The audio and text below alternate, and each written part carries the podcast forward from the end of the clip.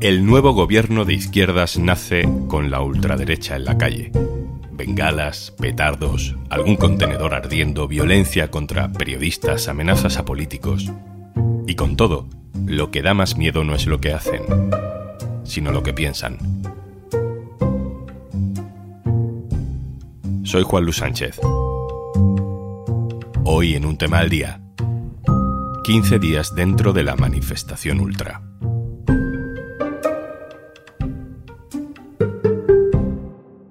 Una cosa antes de empezar. Hola, un regalito para llevar mejor el lunes. Si entras en podimo.es barra al día tienes 45 días gratis para escuchar miles de podcasts y audiolibros en Podimo.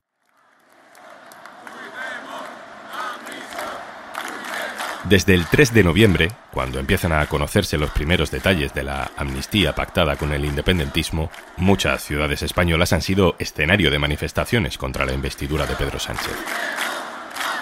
Ha habido concentraciones pacíficas, de hecho, han sido las más multitudinarias, las más importantes fueron convocadas por el Partido Popular el domingo anterior a la investidura. En Madrid, en Sevilla, en Salamanca, en Granada, hubo mucha gente.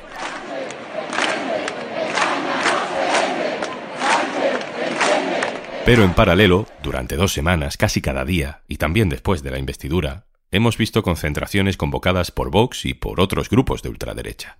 Son esas manifestaciones que empezaron en Ferraz, en la sede del Partido Socialista, y que se han ido reproduciendo en otras sedes del partido en otras ciudades.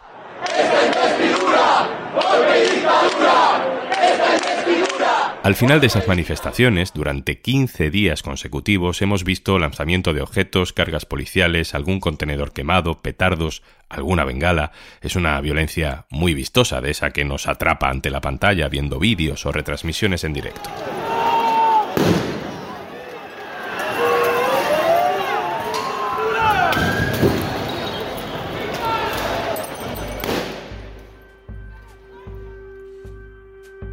Más allá de los daños materiales, se han cruzado líneas rojas personales. Muchos periodistas, también un fotógrafo que trabaja habitualmente en el diario.es, Olmo Calvo, han sido agredidos, acosados, hostigados. A un diputado del PSOE le han tirado un huevo a la cabeza en los aledaños del Congreso.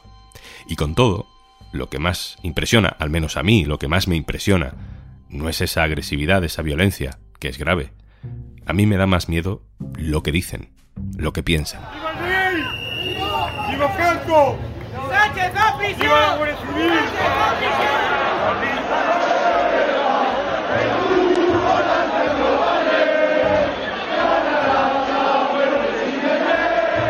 En esas concentraciones hemos escuchado himnos fascistas, hemos visto banderas del águila, banderas carlistas, hemos escuchado consignas xenófobas.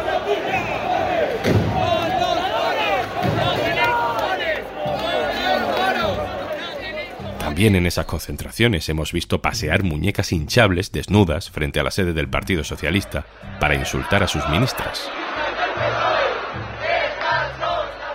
Digo yo que esta gente no será la misma que luego se convoca para rezar el rosario. Ruega por nosotros pecadores, ahora y en la hora de nuestra muerte. Amén. Cuando veo este tipo de escenas en algunas manifestaciones, siempre echo el freno de mano. No quiero caer en lo mismo que tantas veces he visto en tantos periodistas conservadores, por ejemplo, con aquellas manifestaciones del 15M. No quiero buscar la excepción para deslegitimar a una multitud con la que por lo que sea no estoy de acuerdo. Eh, no quiero buscar lo estrafalario al personaje más friki para desacreditar una protesta legítima. Pero igual que sé que hay grupos minoritarios que pueden ser marginales, sé que hay otro tipo de grupos minoritarios que acaban siendo la vanguardia, que acaban arrastrando al resto integrándose en la masa, pero imponiendo su tono, sus formas, su discurso. Y ahí es cuando cobran importancia.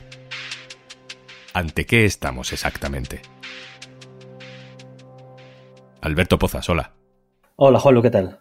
Alberto Pozas es compañero del diario.es y lleva dos semanas dentro de esas manifestaciones ultras. Lleva dos semanas en la calle, en las movilizaciones diarias en las sedes del PSOE, con algunos conatos fallidos de acercamiento al Congreso. Así que, Alberto, tú que lo has visto desde dentro, ¿qué tono general has percibido tú en la gente que se ha manifestado, se sigue manifestando en este tipo de convocatorias?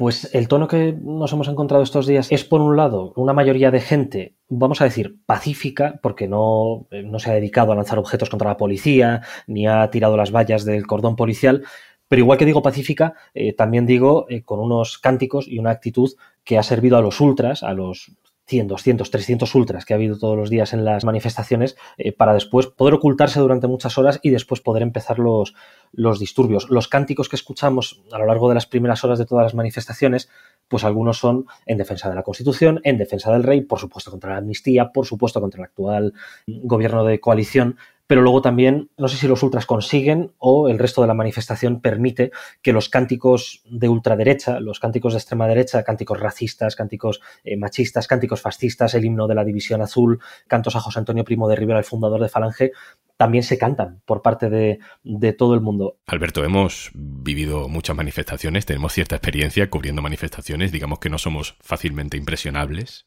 pero hemos visto escenas preocupantes. No sé si hay a ti alguna en especial que te llamara la atención los primeros días. Bueno, yo intento cubrir estas manifestaciones desde dentro de la manifestación, no desde dentro del cordón policial, porque eso, si no tienes problemas, te permite observar mejor cómo empiezan los disturbios, quiénes son los que empiezan. Y a mí me impresionó mucho, pues, los dos primeros días que estuve allí, el martes y el jueves, eh, de la primera semana de protestas, cuando llegaron, digamos, a la primera línea de la concentración, en la calle Ferraz, en la confluencia con Marqués de Urquijo, los ultras eh, que iban decididos ya pues, a empezar los disturbios. Eh, aparecen cantando el himno de la División Azul, una versión que popularizó un grupo de, de música ultra hace unos años aquí en España.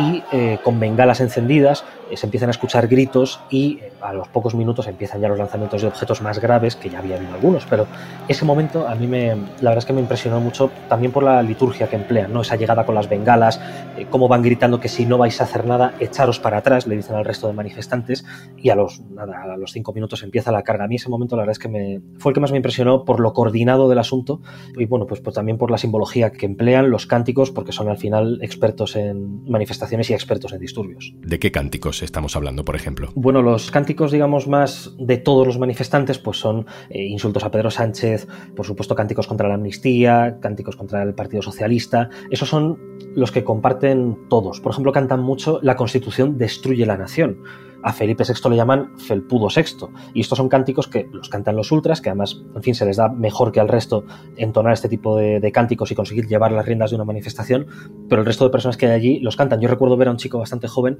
eh, cantar La Constitución destruye la nación y de repente quedarse callado y decir, bueno, es todo lo contrario, decirle a sus amigos. Y luego también los cánticos racistas, porque que no falten las lecheras a la frontera, Mohamed fuera de mi país, no sabemos quién es Mohamed, pero vamos, es un cántico racista, y también eh, monos no, España no es un zoo.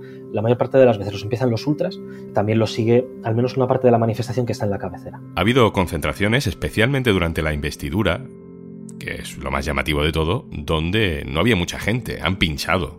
Eh, yo no sé si es que con el paso de los días había gente que decía, mira, yo con esta gente no me voy a manifestar.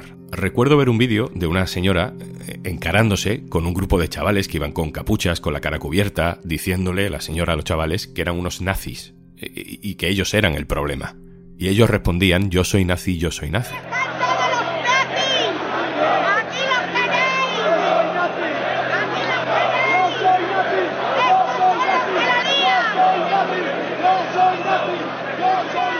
No sé, Alberto, si tú has visto más momentos así, como de división interna dentro de la misma manifestación. Eh, sí, por supuesto. Bueno, cánticos nazis eh, ha habido muchos y yo estaba cerca de un grupo que gritaba Sieg Heil con el brazo en alto, o sea que dudas pocas.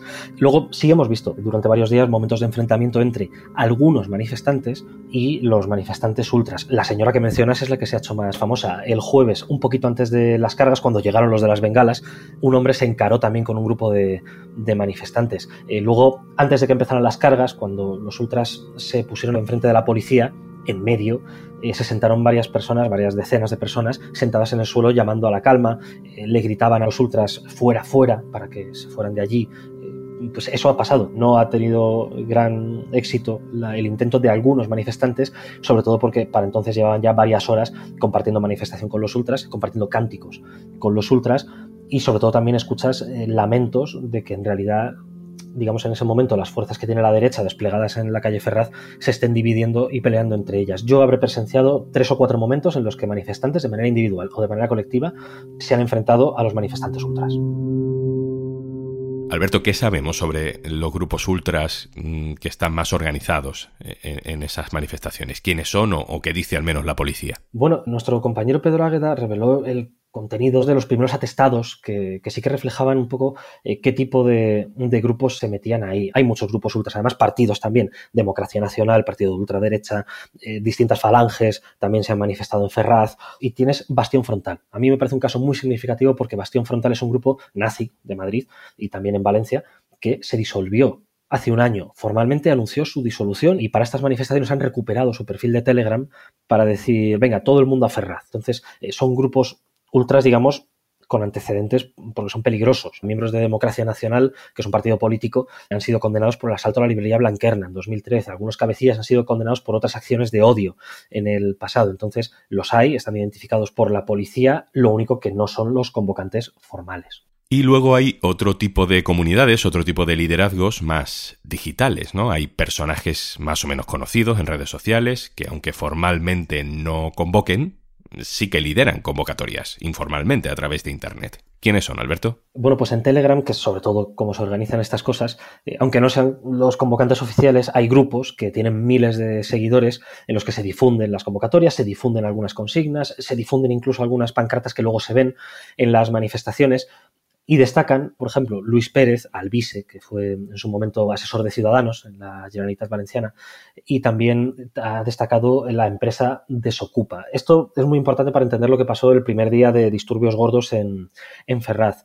Albise Pérez eh, y, Daniel Esteve, el presidente de la empresa Desocupa, fueron los, los, más significados a la hora de convocar a la gente.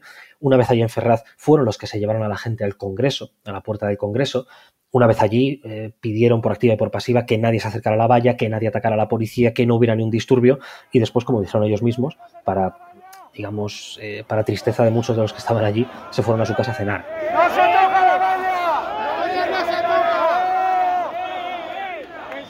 Entonces, juegan un papel, por lo que hemos observado, de calentar la convocatoria, porque en el caso de Pérez, por ejemplo, el lenguaje que usa en este y en otros asuntos es em, digamos que ambiguamente violento. No vas a encontrar un mensaje de estas personas pidiendo que se agreda a la policía, pidiendo que se, no sé, que se agreda a gente del Partido Socialista o algo por el estilo, o pidiendo que se queme la sede de la calle Ferraz, pero si dicen, por ejemplo, seréis juzgados, pero no por vuestros jueces. No vamos a parar, ¿no? Juegan ese papel. Cuando empiezan los disturbios, se marchan, piden que nadie cause disturbios, piden que todo sea pacífico, condenan cualquier tipo de, violencia, de disturbios, y ya está. En el caso de Pérez y de Esteve, eh, se van a su casa a cenar, cuando la gente ya pues está en el Congreso preguntándose, y esto lo escuché yo, preguntándose que para eso, pues, para qué venimos, ¿no? Eso de calentar el ambiente agresivo y luego justo antes de que empiecen los disturbios poner en redes sociales que das por desconvocada la concentración es una, es una táctica muy vieja eh, para que en caso de que la cosa llegue a juicio pues poder decir no señoría yo me fui a casa dije que había que retirarse que me iba a cenar yo lo que pasara después pues no sé no, no puedo ser responsable ¿no? y en términos digitales pasa parecido más allá de los grandes grupos hay otros mucho más pequeños que se van replicando y van radicalizando el mensaje. Son grupos de Telegram que se combinan, los que tienen miles y miles y miles de seguidores con otros más pequeños, más radicalizados todavía, incluso ligados a grupos ultras y grupos de ultraderecha y neonazis. Son grupos en los que participa, por supuesto, el dueño del grupo, el, administrador pues escribe las convocatorias, las pone, pero luego eh, hay, la gente comenta, los que se unen a ese grupo pues comentan como en cualquier grupo de Telegram y nos encontramos con mensajes abiertamente violentos, mensajes que invitan, pues en los últimos días, a contratar a un francotirador y matar a Pedro Sánchez. Y algunos que se ofrecen a ejercer de francotirador, luego otros que piden por favor mantener la calma y la compostura. La investidura ya fue, Pedro Sánchez ya es presidente, esta misma semana empieza a funcionar el nuevo gobierno, pero eso no significa que todo el músculo entrenado durante días en la calle y en Internet vaya a desaparecer. Estas cosas se activan, pero luego no se desactivan enseguida. Eh, Alberto, ¿qué tipo de cosas se han seguido leyendo en estos grupos? los tipos de comentarios que te encuentras en esos grupos, pues a medida que vas eh, descendiendo un poquito a los infiernos de Telegram, te vas encontrando mensajes muchísimo más radicalizados, mensajes de gente que no habla un poco por hablar, de gente que no es que se le caliente la boca y diga hay que matar al presidente del gobierno, sino gente que realmente pues lo expresa de otra manera, de una manera un poco más, vamos a decir, seria, si se le puede llamar serio eso.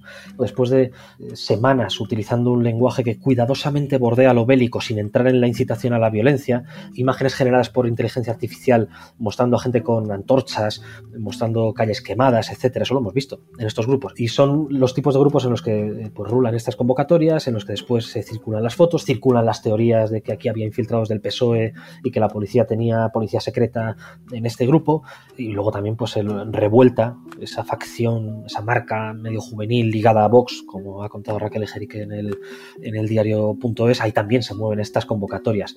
Si lo juntas todo, pues te salen media docena, una docena entera de grupos en los que se mueven las convocatorias, la gente se calienta, por decirlo de, de alguna manera, en los que luego no se incita abiertamente a la violencia, pero como sabemos bien por este tipo de manifestaciones cómo funcionan, pues tampoco hace falta que se incite a la, violencia a grupos ultras que van allí a, a eso.